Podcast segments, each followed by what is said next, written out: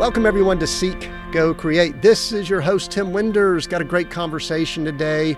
Before we get any further, I want to remind you of one thing I'd love for you to do, and that is go to seekgocreate.com forward slash book. That is where you can find out all about the novel. Yeah, you heard me right. I've written a novel, kind of surprising, leadership coach and all this stuff, but for some reason, I had a novel in me, and actually, I've got a lot more. This is my debut novel. And depending on when you're going to that site, seekgocreate.com forward slash book, you'll either be able to get a copy of the first chapter for free, download, just get a feel for if you like the writing and the style and the story. Or if it's after the release of the book, you'll be able to find out about where you can find the book and all about it there. So go check that out and let me know how you like it and read up on it and just have fun with it. I know I almost said I had fun writing it. I I enjoyed the writing process. I'll just say it that way. It was a lot of work, but go do that for me. And uh, with that, we're going to dive in today. Today, I have Anne Huntington Sharma as our guest. Anne is the president and a board member of Huntington Learning Center, and that's the nation's leading tutoring and test prep provider. So That'll be some fun conversation. She's a business leader, collector, philanthropist, producer, and creator. Like I said earlier, uh, quite possibly a Renaissance woman here. So I'm excited to talk to her. Anne, welcome to Seek Go Create. Thanks so much, Tim. It's awesome to be here. I'm glad you're here too. And uh, we're going to have some fun today. Before I get started, though, I want to ask you my question, and that is we see each other digitally or live or whatever, and we bump into each other and and we're chit chatting, and I say, Anne, what do you do? What do you typically tell people? Well, over the past 18 months, I've made the impossible possible. So you, you gave the bio. I'm the president and board member of Huntington Learning Center. I'm a problem solver. I'm a collaborator. I'm a creator. I'm a daughter, a wife, sister. Uh, so what do I do? I make things happen. And I do it with a smile and I make sure that as long as I know what the problem is, we can find a solution. That's what I do. Wow. Okay. There's a lot there, Anne.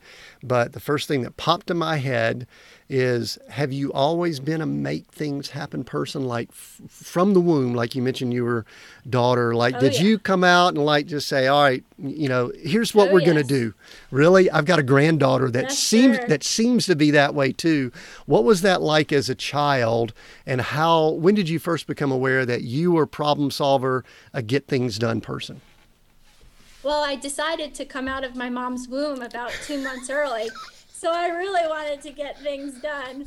Uh, from the get go. So, so sure she thought she was so gonna have a July baby. So you're two months baby. you're two months ahead of most people anyway. You're like you're like in the future already.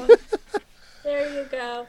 Uh, so uh, from a young age, I've always been liking. I, I've always liked to interconnect, to connect and network, and see how things can be solved.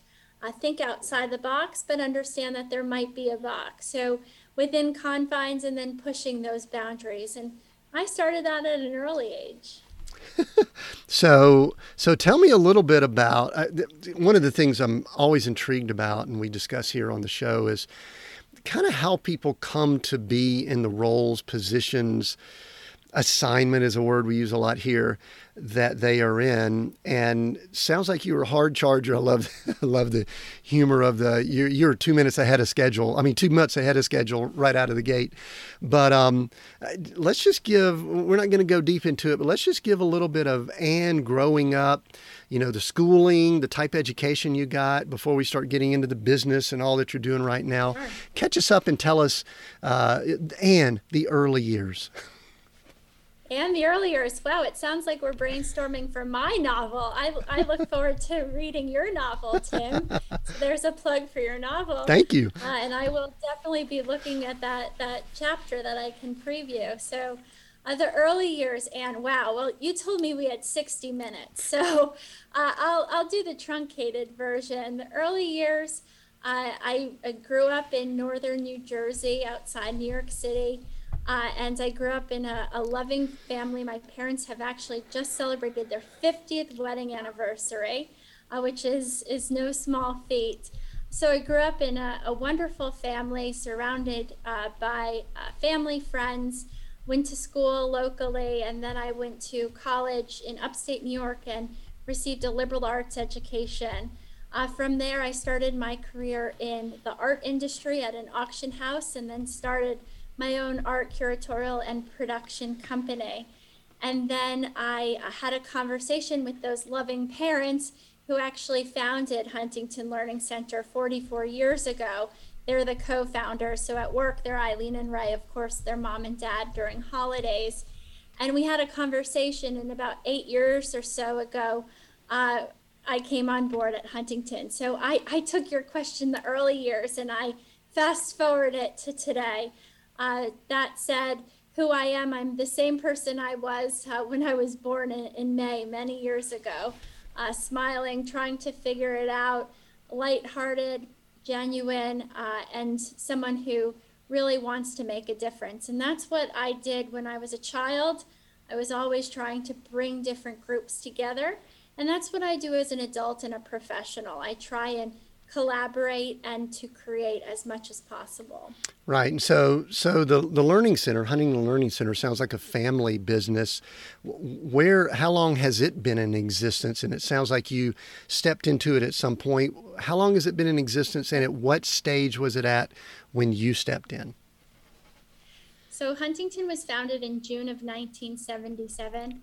I also joke, though it's true, I'm center number 17.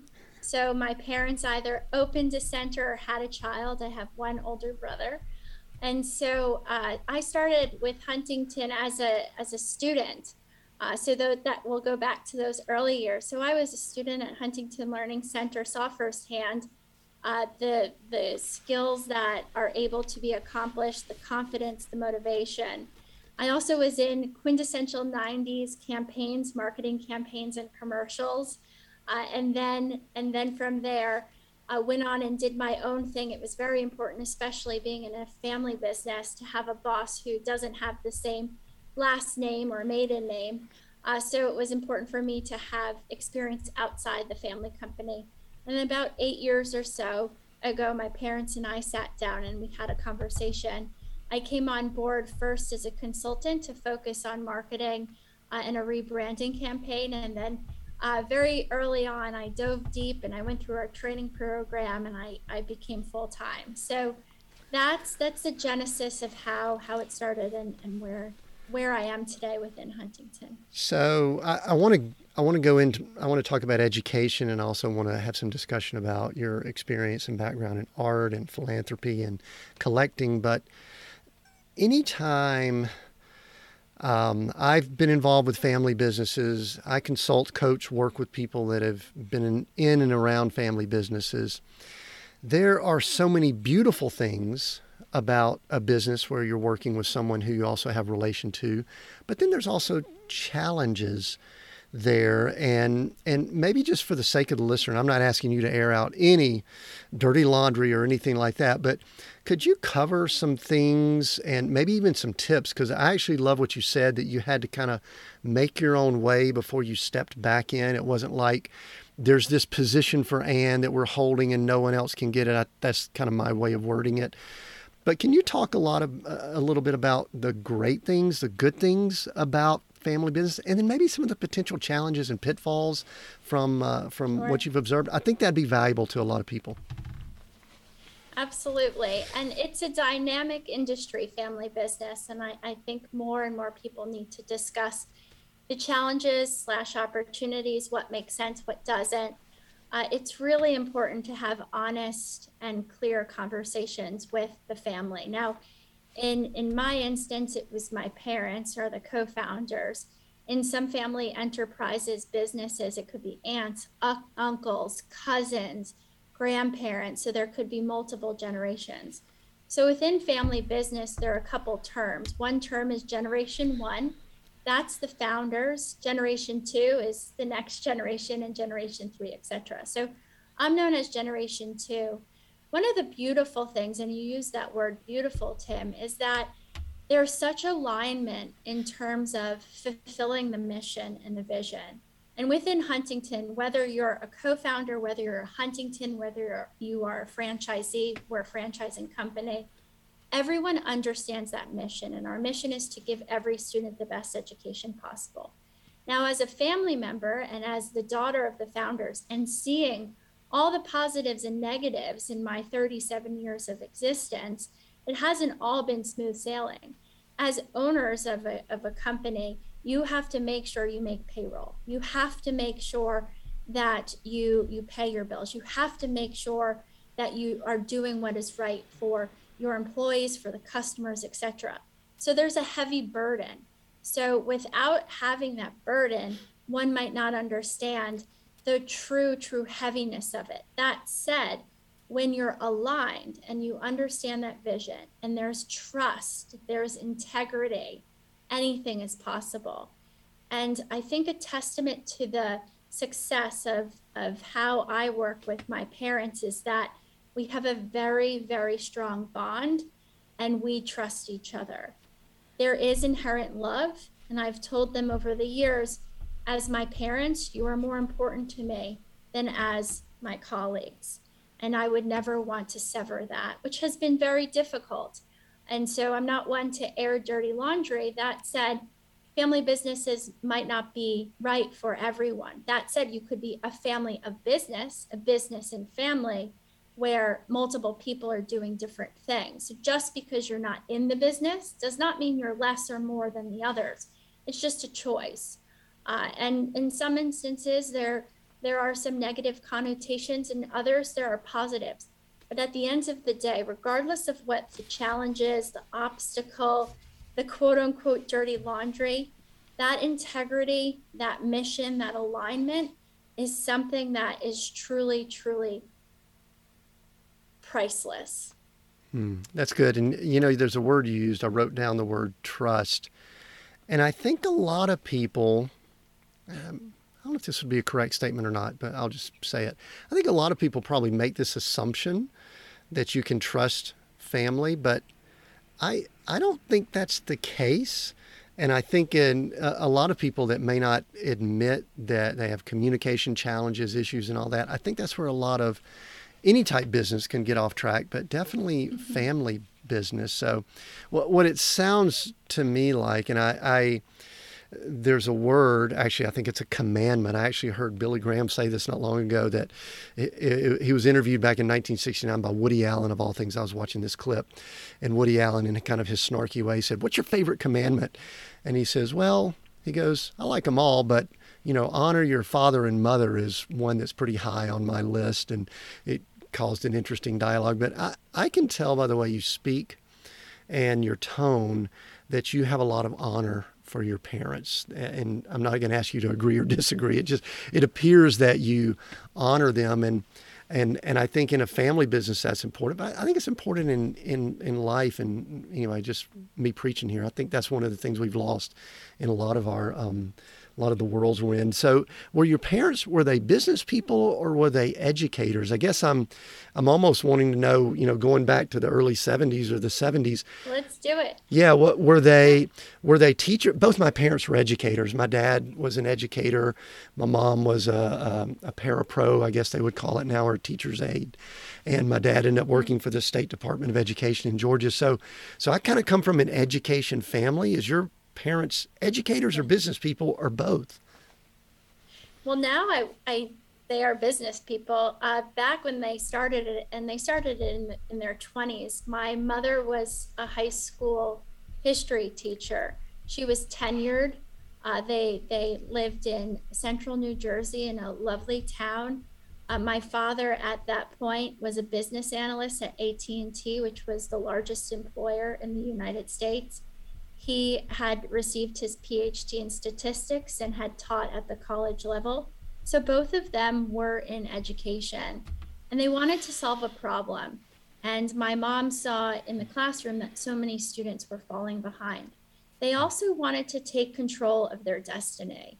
They wanted to be in business for themselves. They saw the American dream potential and then they took a leap of faith. Now, my grandmother on my mother's side, of course, both grandparents were Depression era grandparents. So when my mother said, Well, I'm going to be quitting my tenured position as a teacher, I think my grandmother was a little bit beside herself. She probably did some more rosaries for my mom than my other aunts and uncle. That said, it worked out well. So, uh, all, all good there. Uh, I will say, though, going back to the other about trust and family, I think the key too is especially now that the world is so interconnected, having folks like yourself, because you are a coach, you help guide uh, business folks. Uh, there are different forums. So I know you shared that you were in South Dakota right now. In 2019, I actually spoke at the family, uh, the Prairie Family Business mm. Convention. And so there are a lot of different, depending on where you are, um, organizations for family businesses because some of the nuances of family businesses are unique. And then, of course, consultants and, and dare I say, even therapists can help uh, help with dynamics to make sure that that compartmentalize who am I speaking with right now? Is this my mom? Is it the co-founder? Is it a fellow shareholder, board member? Is it my boss? So you have to really work through all of those systems, which can be very complicated. And unlike a non family member, when you leave work at the end of the day, they're still your family. So you can't unload on them either. So it, it does take a lot of discipline, respect, and a lot of work on yourself and, and each other. Yeah, and thanks for thanks for chiming in on that because that is a topic that um, I think is foundational. So thanks for sharing that. Let's. I want to shift a little bit, Anne, and talk about you. You mentioned earlier that what your what your parents did was they saw a problem and they this is business 101 find a problem solve it and then you know you have people that will either pay for it or want to be involved with it and so they did that let's go big picture for a little while here and we could kind of talk a lot about things, but let's look at education in general. And and I guess the first thing I would love to do with someone like you is just kind of ask, how do you define education? And I don't even know if that's an answerable question, but it's something I jotted down in my notes when I was just reading your info and doing a little bit of research. I'm going, I'd love to know how how uh, Anne defines education. And then we're going to get a little bit deeper into what's going on currently in the world, what's happening with how we educate and how we're what we're doing well, what we're not doing well. But let's well, education. What, what is education to you? Education is fundamental learning. Education continues after you're out of school. Education is growth and development. Education is, is a, a specific field. It's also learning about yourself internally and then externally the world and, and fellow humans, fellow humanity. So education at the core is is truly the way to make anything possible. With education, you can solve problems. With education, you can think for yourself. With education, you can make your dreams reality. With education, the world is bright. Mm, yeah, yeah, What was so cool, I didn't know quite how to a- ask that question, but you just gave like the highlight reel clip that we'll take from this episode and use. That was so good, and uh, and so anyway, that was excellent, and uh, and had so much there. So, having said all that, which sounds extremely hopeful, and there's a lot of uh, of light in what you just shared. What are some of the challenges that your parents faced way back then? And then we'll probably also talk about what are some challenges with education. We're using that big broad word that uh, we're facing now. And you could either take either one. We can go back today. I, from my perspective, we're probably dealing with the same challenges, but uh, either or, whichever one you want to take and discuss. Sure. So let me step back for a moment. Within Huntington Learning Center, we're K through 12 tutoring and test prep. And what that means is we have test prep programs, which are SAT, ACT, state tests, specific tests like an AP exam. And then tutoring, it's Learning Center, which is specific skills. So think verbal, think uh, reading, writing, phonics uh, at a fundamental level, math, uh, study skills.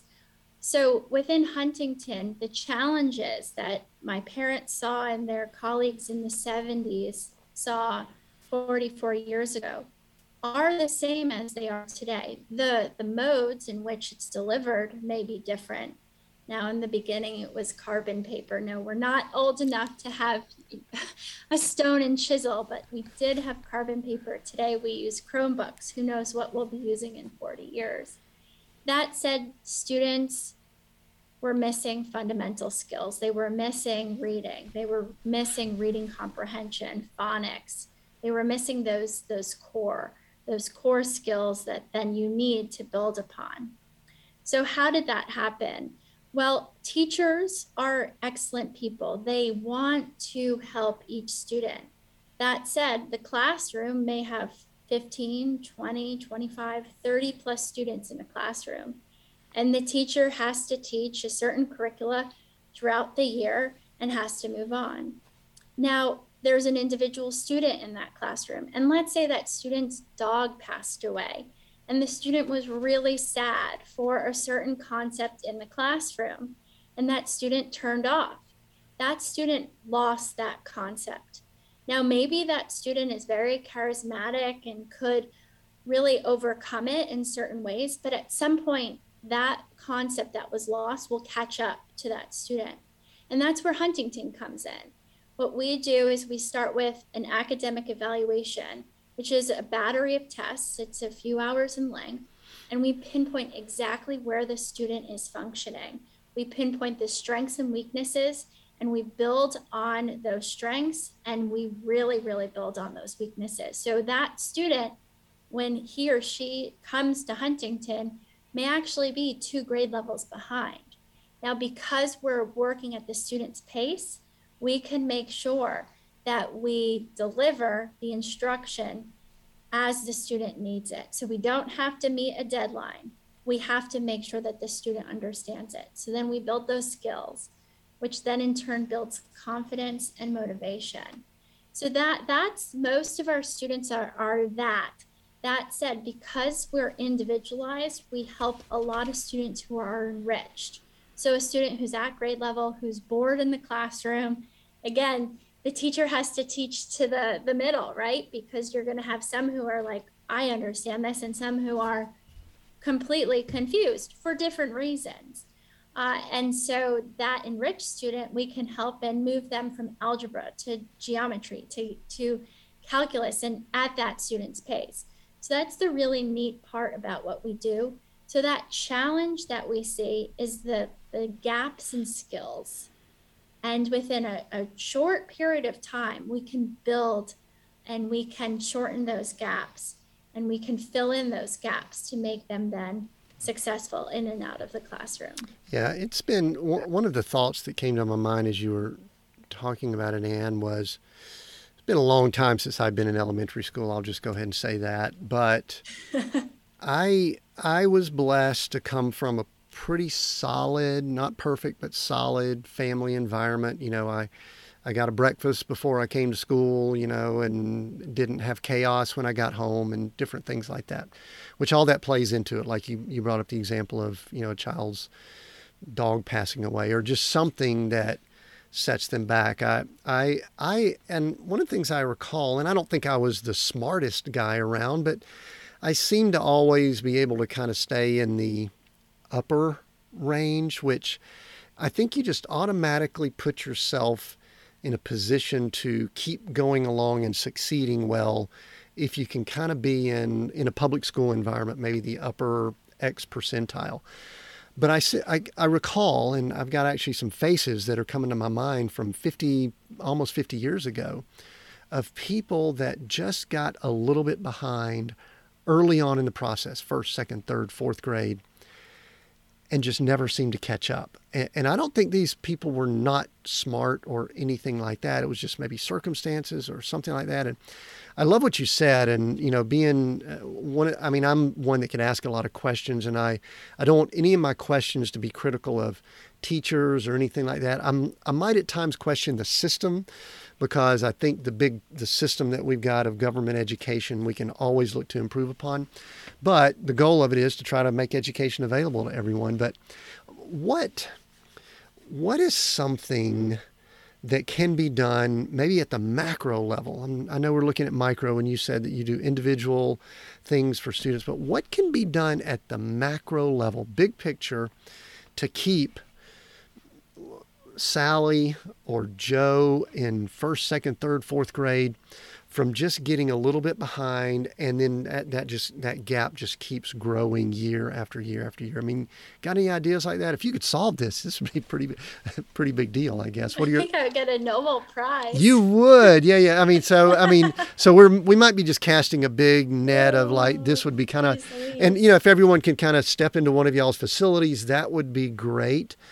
But like you said, teachers have 20, 25, sometimes more in the classroom, and they have to try to manage all of them, keep them moving along. So, any thoughts? Any thoughts on solutions? Big picture solutions? Well, big picture solutions within education have to go down to that individual student. Mm. So we can look above the canopy, the macro level, and we can look at the the framework of it and look at uh, different testing, uh, testing um, opportunities, be it an SAT, an ACT, a PARCC test, uh, all the different tests that are out there so we can look for trends. That said, it has to go back to that student uh, and it has to go back to building that, that self esteem, that confidence. Because, quite frankly, we see this every day where a student won't make eye contact.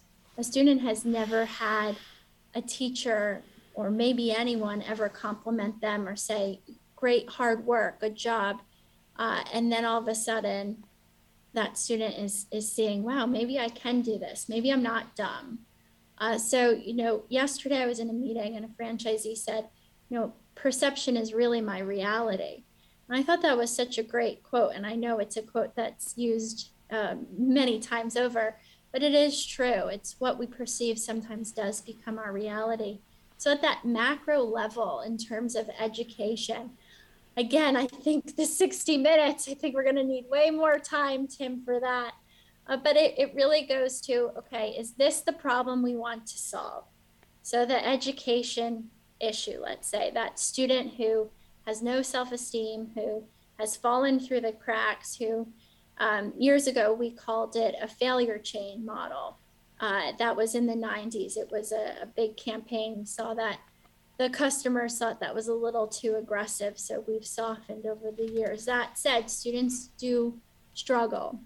Maybe we don't call it failing anymore in these these in the, in this day and age. That said, students do fall behind. That said, just because that student falls behind doesn't mean that student's always going to be behind. So, as you were looking at the 50-year student heads uh, coming up in, in your mind, you know where are they today? Hopefully they were able to to move forward and all that. So the first the problem that has to be solved in your question would be well at the macro level how do we help these students? And then what we have to do is we have to get really smart people in a room uh, some people who are in the street in the industry and i always like to bring people who aren't in the industry because they might think differently uh, and they they might be able to again out of the box type of analysis and then uh, problem solve and say, okay, let's brainstorm. How can we fix this? How do we test it? And then you roll it out. Um, the landscape within education isn't as simple or binary as as as a problem could be solved uh, that that simply.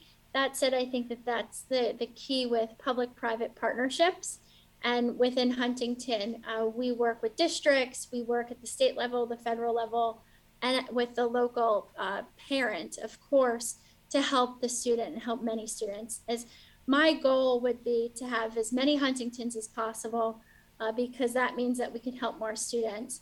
Education is critical to the future, and the more folks can think and can uh, read and have critical thinking and be able to make decisions for themselves, uh, the better we'll be. Yeah, and in answer to sort of the question you posed, sometimes we don't know how people end up. You know, it's like I don't know the face of the classmate that was struggling to read out loud in third grade, and then shortly thereafter they were moved to another class. And it, sometimes we don't know. The good thing is, is that people can reinvent themselves. And you know, I've I know story after story of people that, you know, when I moved to the middle school or when I moved to high school, I'm changing, I'm doing something different, or college or beyond. So, so that's good. You know, one of the things we do here is we talk about redefining success. That's kind of a big underlying theme to all that we do. And sometimes, and it's with the guest, we ask about some event or something that occurred. And in a, in a while, I'm going to ask how your business and organization has dealt with the world that we've seen since early 2020 and all that's gone on there, because I'm sure it's had an impact. It's had an impact on everyone. But I, I actually had that redefined success pop into my head when we were talking about the service that you provide to children because I, I think that in overall big picture public education has a goal to provide an education to everyone and i think there's great merit in that. Uh, they do the best that they can most of the time but to provide an education for everyone is almost i don't want to say it's a losing battle. It's a very difficult thing to do because we're talking about a bunch of individuals it seems as if one of the things your organization does is steps in and helps people redefine success because they've been kind of defined. And I don't, you notice I don't even like to use the word failure because because sometimes it's an opportunity for someone to maybe take the tutoring and move out, uh, not move out, but complement what's going on with that education system. So anyway, do I have that right? I mean, am I thinking right on that? Is it, uh, am, yes. or I just, am I just trying to weave in the theme of the show here? no, you're absolutely right. So I'm so honored to be on your show because that's what we do every single day. We, we redefine success, we make miracles happen, and we make sure that the student learns as the student needs to learn. There are many different ways to learn. Uh, the federal law, there's something called a free, appropriate, public education. Every student, K through 12 student, is entitled to that free, appropriate public education. And so within that, uh, that that's very that's good. It's appropriate. It's it's what needs to happen. That said, in the classroom, like we've been talking about, there are lots of students. So just because your report card or now the portal that your school's in says one thing, you are not a C or a B or some schools don't use grades anymore. So, however, they define it in their local area, you are the person. So, you have to find what is right for you. Uh, and so sometimes it, it means stepping back and saying, okay, let me try it a different way. Now, you can't do that, let's say, if you're a brain surgeon or a, a heart surgeon. Uh, but in, in many instances, you can you can think of it a little bit differently. So we do redefine success, and we do that with a very formulated way. We're prescriptive and diagnostic, and we start, as I shared earlier, with that evaluation. So then we create a customized learning plan for the student, and we can then share with the family this is how many hours it's going to take to get your student to grade level or beyond, whatever the goal of the student is. So let me just ground that for a moment. So in 50 hours of tutoring, so that's what, a little more than a work week, our students on, on average will go up over 2.1, 2.2 grade levels in reading and math. Hmm. So that means in a little more, more than a work week, we can move a child up over two grade levels. That's on the tutoring side. On the test prep side, on average, our students go up 5.4 points on the ACT and 229 points on the SAT which our 2019 students on average received $71,000 worth of scholarship opportunities on average. In aggregate, it was like 187 million. So we truly are redefining success and we are changing the trajectory of that student in, in school and then out of school. Because what they might not have thought they could accomplish because of limiting beliefs or mindset, now all of a sudden they can, and maybe they can accomplish more many of our students who have their reach schools and for those who don't have students who or kids who are going to college that's a school that is beyond what you think you can get to. Many of our students those reach schools become safety schools which mm. is just tremendous and it's because we build those skills confidence and motivation. It's not cookie cutter. It's all individualized for the student. So I think it you didn't weave it in. This is perfect. This is what we do every single day. So what's interesting, something just came to mind as we were talking here, is that you know you've got a you've got multi multi facets to what you're dealing with. You you obviously we've already discussed the family business and the and and the the headquarters or the the the the the operation that you have, but you also are franchise, and then you also have the students that we just discussed. Uh, I, I, think, especially for our audience, there there's probably people that are intrigued by by the um, by the aspect of what we do for students or what you do for students. But let's talk briefly about the model, which is the franchise model. First of all, I, I, I had a conversation. I don't know when it's going to air, but it was about a month or so back with me on uh, on the show with someone who kind of helps with franchises and helps people set them up. But talk about what the decision process was like. And I'm guessing they made the decision to do franchise model prior to eight years ago when you joined the company. But what was part of that decision? For expansion and growth related to franchising. And then talk a little bit about what that person needs to be like that would want to have a franchise for Huntington. Great question. So, uh, between 1977, when Eileen and Ray Huntington, my parents, founded Huntington Learning Center, to 1985, they grew from one center to 18 centers in New Jersey, Philadelphia, New York, so that that corridor, that uh, New York metro area. After they had opened 18 centers and they had had two kids, uh, they said, We have a model, we have systems, we per- have procedures, it works, and we need to scale. And how do we scale? And so they thought franchising was a great option. So we began franchising in 1985, so 36 years ago and it's been fantastic. Of course, the Great Recession in 08, 09 affected us just as it did everyone else in the world. Uh, that said, uh, Huntington's a great model to franchise because within franchising, the slogan is you're in business for yourself, but not by yourself. So our franchisees in the local, their local markets can make an impact.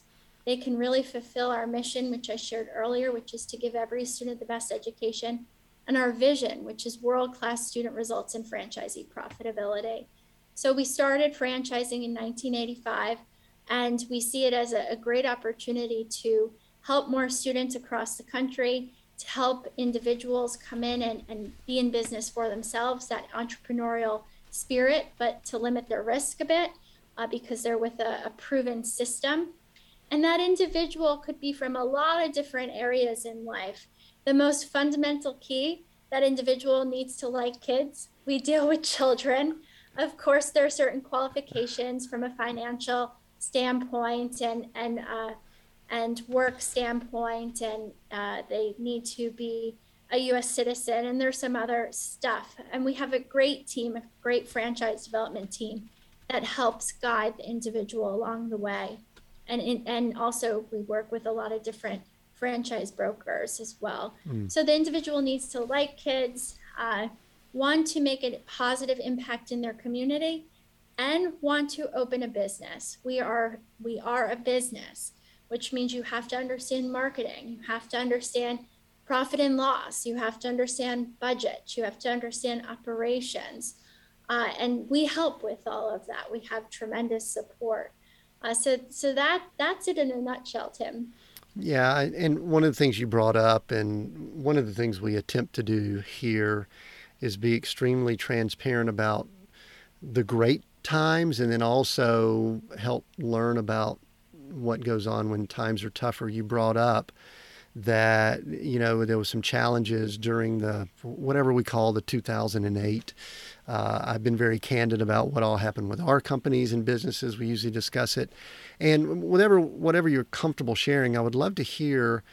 Uh, I mean, listen, you got franchise, you got locations all over the over the businesses are dependent upon, uh, you know, people being paid and all that. I'm sure a lot of the independent franchisees took a hit, and some probably folded and all. But can you give maybe a little bit more of what what you saw and what you learned through that time? Because sure. I know many people, many people took quite the beating and haven't recovered.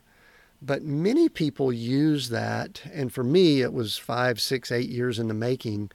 That it has made me better today than I was during that time. So maybe even frame it that way. What did you guys learn? What was the beating that you maybe took and and what is it doing to help you now especially since we've just recently gone through another interesting challenge that we'll talk about shortly yes uh, so there were a lot of lessons learned from that. Now remember eh, at that point we had already gone through the gas crisis.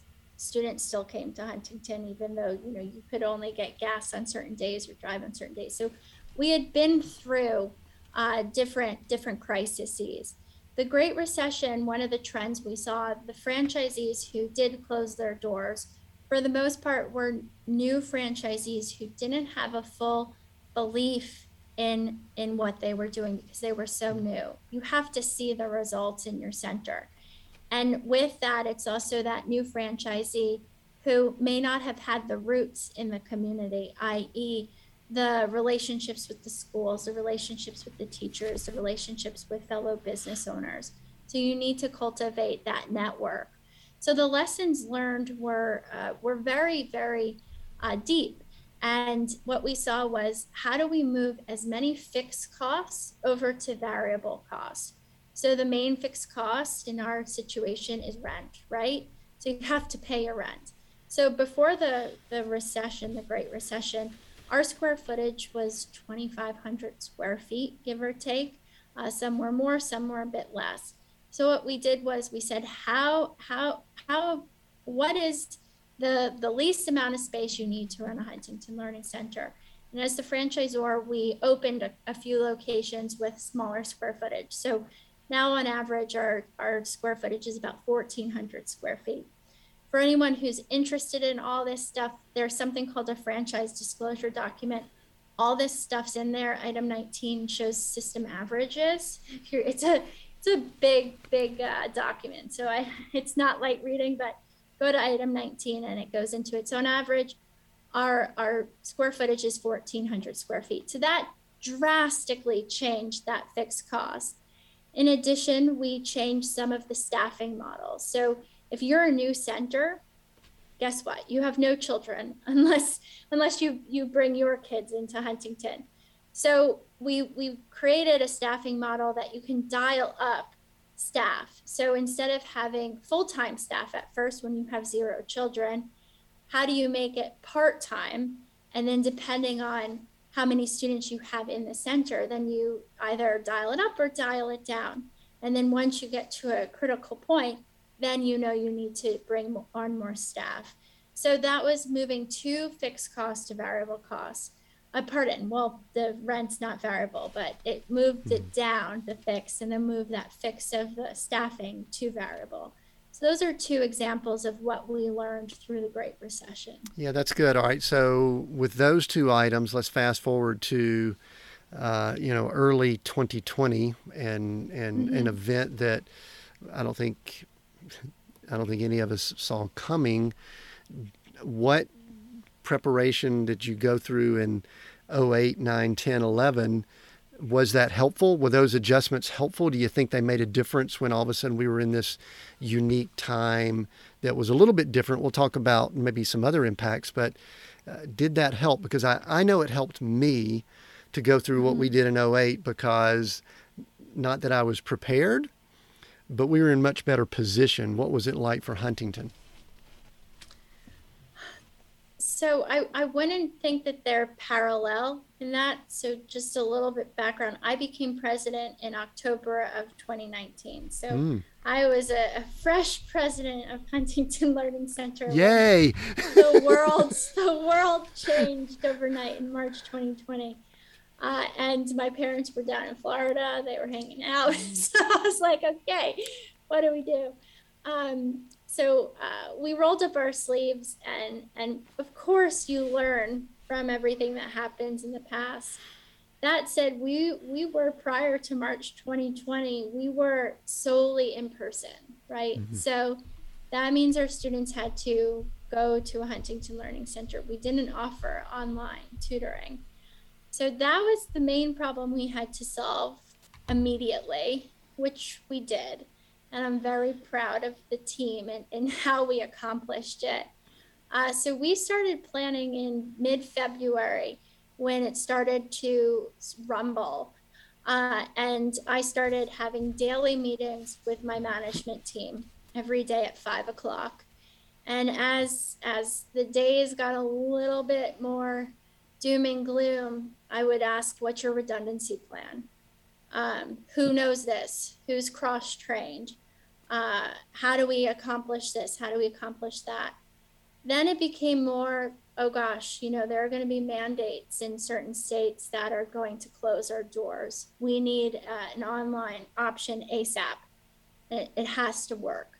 Uh, so it, it was really triage who was uh, 24 7, uh, basically camped out at our main office until the governor told us we couldn't be there. I had a skeleton crew with me, not camped out all night long, but uh, I had a skeleton crew until the day the governor said you can't be in the office anymore.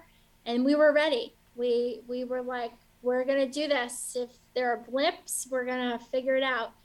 And that's one of the, the great things about franchising. We have a very strong franchise network. And I was on the phone with franchisees all day long. Now we have franchisees in Seattle, for example, and that those cases happened before they moved more towards the East Coast. So that gave us a bit of a runway because we were problem solving with those franchisees and we were able to deliver an online solution. We were able to put our curricula, that for the most part is pen and paper, pencil and paper, we were able to put that online. Is it perfect? No, in terms of what it looks like. Does it work? Yes. And the results we're seeing with students, and uh, we're, we're starting to release this, is absolutely tremendous. We're seeing that online students and hybrid students, so a student who attends in person and online, is actually outperforming a student who attends in, in center. And I can explain our theory on that and, and the findings in a moment. So 2020, March 2020 was extremely different from uh, the Great Recession. And it was because it was a, a complete transformation of our business model. Uh, with the, the Great Recession, we changed critical components of the business model, meaning the staffing and the square footage. That said, we we we did well because families, not well, but we survived, I should say. We survived in 08, 09 because families understood the investment of education and saw the results. And the centers that were in communities that had those roots were able to to um, move forward. With the pandemic, uh, it was a different beast. It was one where we had to really think outside the box and and completely revolutionize our business model overnight in terms of our offerings, which we did. So, should the door physically close, a student could continue virtually and it was a lot of sleepless nights. It was a lot of 2 a.m. calls with attorneys. It was daily emails I sent to the entire system of 4,000 plus people, um, giving them real time update in terms of what we're doing. It's change. It was changing our weekly calls to be COVID focused calls and go through lessons learned. It was meeting with our different councils and boards to make sure we were aligned. And if we weren't aligned, how do we get aligned? What do we have to do? Um, franchising's all about uh, different documents. So we didn't have online in our franchise agreement. So we had to create an amendment to the agreement really fast. And so we worked together, and I think we were able to get stronger uh, than ever before because we have a really strong network of people and a really strong network of a community. What? How many states, or I guess states might be the best? Are y'all primarily yeah. U.S. based? Are y'all U.S. based? We're on, at the moment we're U.S. based, okay. uh, and we're in 42 states. We have roughly 300 locations. Wow! So 300 locations in 42 states. And mm-hmm. and one of the things that a lot of us observed with business, and I was coaching and working with people all over, is that I don't want to say the rules were different, totally in different places, but the rules were different in different places. You know, there were some places that were going on full shutdown, some places that mm-hmm. were, I'll, not to be inflammatory, they were ignoring. Anyway, it was just a wide spectrum there. Did you put some things in place? And obviously, these are in, these are franchises, but did you have to put some policies in place at the corporate level that were adhered to for legal reasons, for safety, and all of that, that they had to adhere to, or did you allow people to do things based on the local uh, issues? What, what talk about that challenge because that seems to be fairly difficult to maneuver. Yes, well, in the early days of the pandemic, uh, my attorney was on speed dial because we wanted to make sure we did what was right. Mm-hmm. And you are right, franchises they're they're independently owned and operated. Mm-hmm. So we from day one, even before in February when we were starting to, I, I want to say role play, if we have to go remote, if we have to do this, if all that stuff. Um, we really looked at the guidance of the CDC, of the local government. Now, our main office is in New Jersey. New Jersey is very different than our centers in Florida. It's just a different governor type.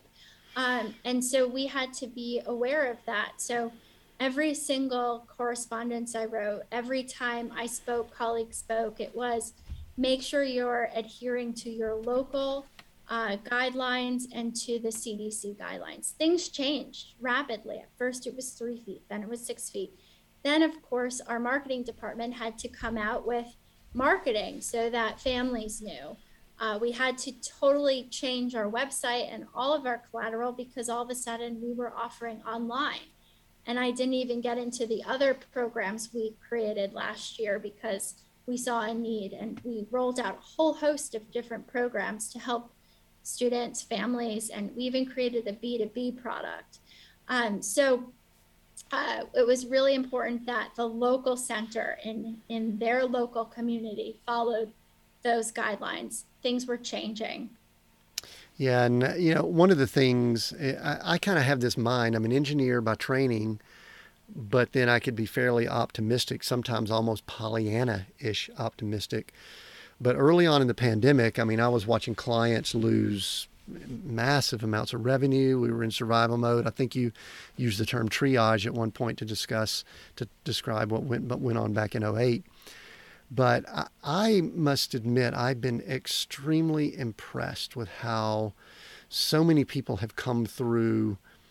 Uh, I could say in a lot of ways, but specifically business, and can you, I mean, you mentioned some already, but but what's really impressed you? Can you think of a, a, you know one of your franchise owners that did something that was so unique and creative? Y'all went wow, or anything like that. What's what's impressed you? You know, you're a problem solver, and this was like a problem that, well, first of all, you I don't want to say you were in your element, but it sounds like you jumped in and had it. But what impressed you throughout all of this process the last year and a half? What impressed me is that we not only survived, we're thriving today. Our mm. revenue numbers are at or exceeding 2019. So that that's what has impressed me. It's also impressed me that we as a team we've worked together so so well. Uh, uh, there were some silver linings. We saw some some things that we thought, wait, what does that mean? So by being remote, there's extreme transparency in terms of what you're doing, what you're not doing. So we were also able to go in and and fix a lot of things that well they they were they weren't right at that moment. So it also gave us an opportunity to um, change our org chart, if you will. Uh, so in terms of what's impressed, I'm really impressed with the whole network, how we came together. Now I'm not picturing it as rainbows and unicorns because it it sure was not that. Uh, that said, uh, we have come together and, and we're stronger for it. Triage was definitely 2020. And talking, you were just talking about revenues and everything. My uh, CFO, who actually retired after 24 years earlier this year, uh, he he and I and and the the executive team, so my parents, we were looking at models, uh, financial models of what happens if there's zero revenue, what happens if there's 50%. So we were it was it was a very eye-opening um, moment one where you have to also realize it's not about me it's about not meaning and but me the person. It's about what is best for the company. And in my role uh, i feel that it's important to protect and grow the brand and sometimes some of the decisions that have to be made are extremely tough uh, and I don't take it lightly. There were a lot of sleepless nights in terms of, of, of certain actions I had to take as president, and, and, and I, it doesn't go lightly. Uh, so with that, I'm very impressed in terms of how we came together and how we're, we're not only surviving today, we're thriving. And we hmm. have been able to help so many students in such a time of uncertainty uh, that that they knew that they could rely on Huntington. So we also created more webinars, which are free to the public, uh, on topics that were about um, about mental health. That they were about how do you work with students at home who may have ADHD. Uh, they were about uh, dealing with different falling behind, with mindset, with so we partnered with different psychologists, with different organizations to really educate the audience, which was excellent. And then you also asked about um, about different franchisees. Well, within franchising, it's not so much creative because you want the franchisee to follow the system. That said, really great ideas come from the field, and there's one idea that came from a, a West Coast uh, franchisee who is a mom, and she called me up and said, "I really don't want to be." Uh, just teaching my son every single day. I want to be the mom here's what I'm thinking. What about some sort of a academic teacher coach who can help with organizational skills? And we created a, an academic coach program, which is two 30 minute check ins with a tutor. Uh, and a lot of folks who have layered that on their actual program to help with executive functioning skills, organizational skills. What assignments do you have this week? Are you ready for the test? So she she had a problem. She said, I want to be mom. And I said, okay, how, how do we make you mom? and and we, we talked and we made her mom. that was that's a great success story, especially in light of all that all that went on. Yeah, it was interesting. You were talking about uh, you know strategy and talking about the the financial models. I used to definitely because of my background from 08, when I worked with a, a leadership team or executive leadership team, we would go through strategic uh, exercises where we would have discussions about what happens if revenue drops by 10%, by 20%, by 30%. Uh, and, and we would do this, you know, I did this in 2015, 16, 17 never in my wildest thinking that I would need to, with a client, discuss okay, let's talk about what happens if revenue yeah. goes to zero and we're entirely shut down for 60 yeah. days. What do we do then? We never once thought about that. Um, and there's so many things I'd love to ask, but you are now president of a business that's been in existence for approaching 50 years, 45 plus years. If I'm doing the math right, maybe I need math help. I don't know. Uh, but, uh, you know, 40 plus years. You obviously have 42 states, 300 plus organization. They're probably growing.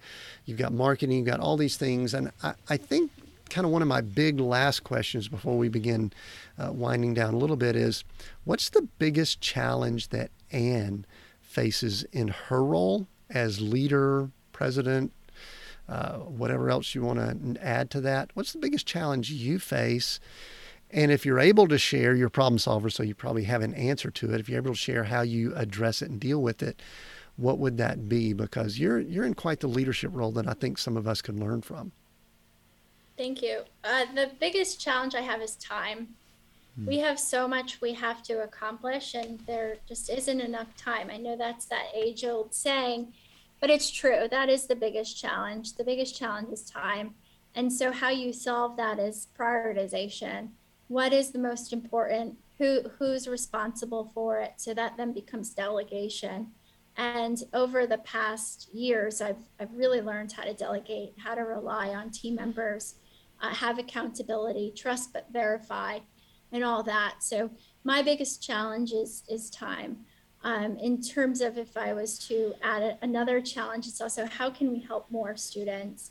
How can we grow more? So, again, my job is to protect and grow the brand. So, there has to be integrity. There has to make sure that it's the Huntington way, uh, but also how do we grow it? That that takes time too. So, uh, time is the biggest challenge. Yeah, I, I think I think that would probably be common for a lot of people. And one observation, I think a lot of us have had, maybe we've gained clarity in the last few years with all that's gone on on what is the highest priorities versus what might have been just other stuff that we padded in. So anyway, that's right. good. You know, one of the things I noticed, and I want to ask this before we wind down, and I know there's so many other things we could discuss, but need more time, Tim. Yeah, yeah, maybe we all need more time, but we also have a have a limit here. You, you have quite a background in art and philanthropy. Mm-hmm. I mentioned you were a curator and founder. Could you could you briefly talk about that? And then I've got one final question related to that uh, before we sure. before we wrap up. So talk about your art background.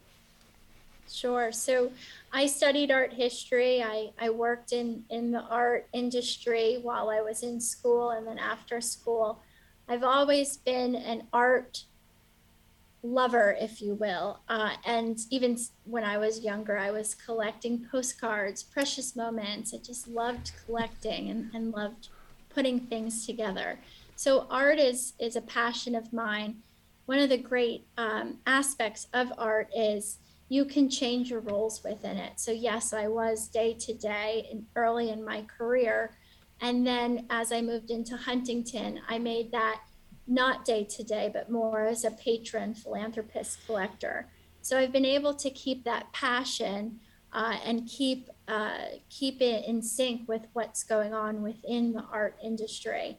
Uh, I focus on contemporary art, uh, which means it's anything from 1959 to today and all different types of mediums from NFTs to design work to paintings to digital and everything in between.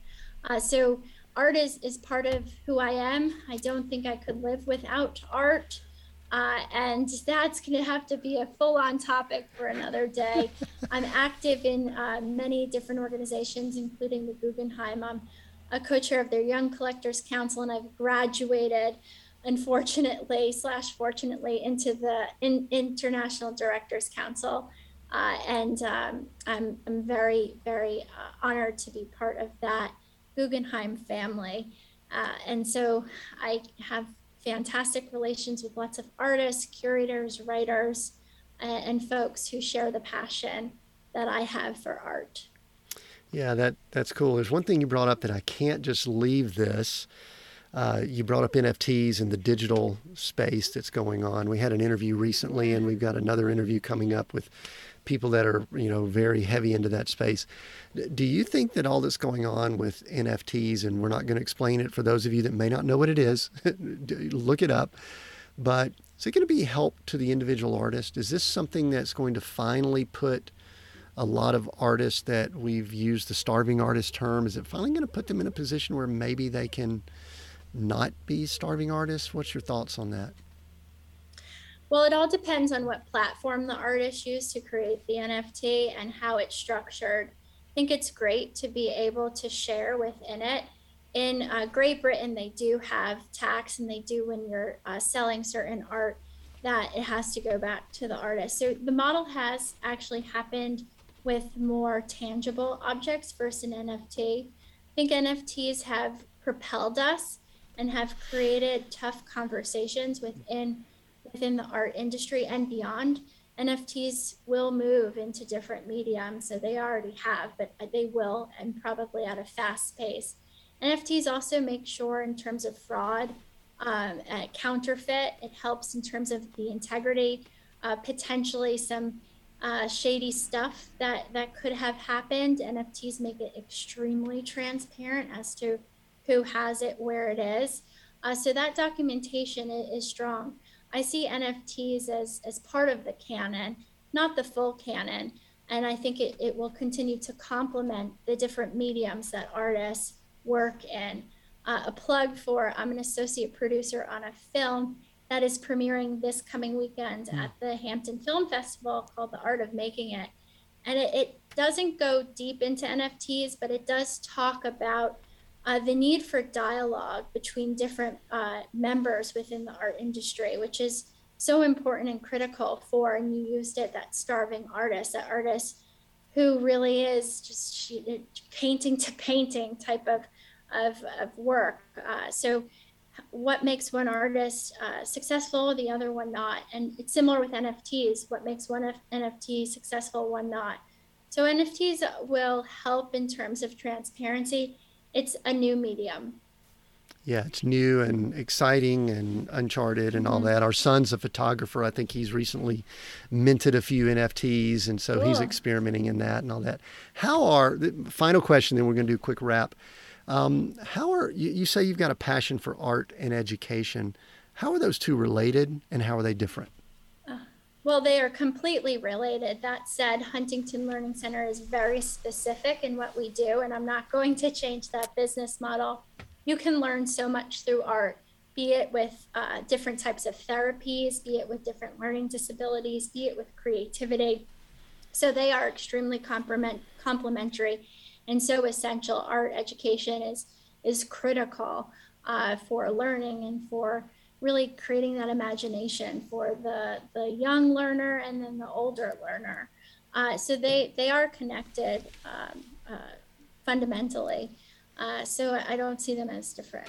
Excellent. And what a what a great conversation we've had. Let's just say that someone's listening in and they want to get more information. I guess there's a, a, a range of people here. They they might be interested in finding out if there's a Huntington facility near them to check for their children or mm-hmm. we also have a lot of business owners and you know uh, entrepreneurs and all listening in.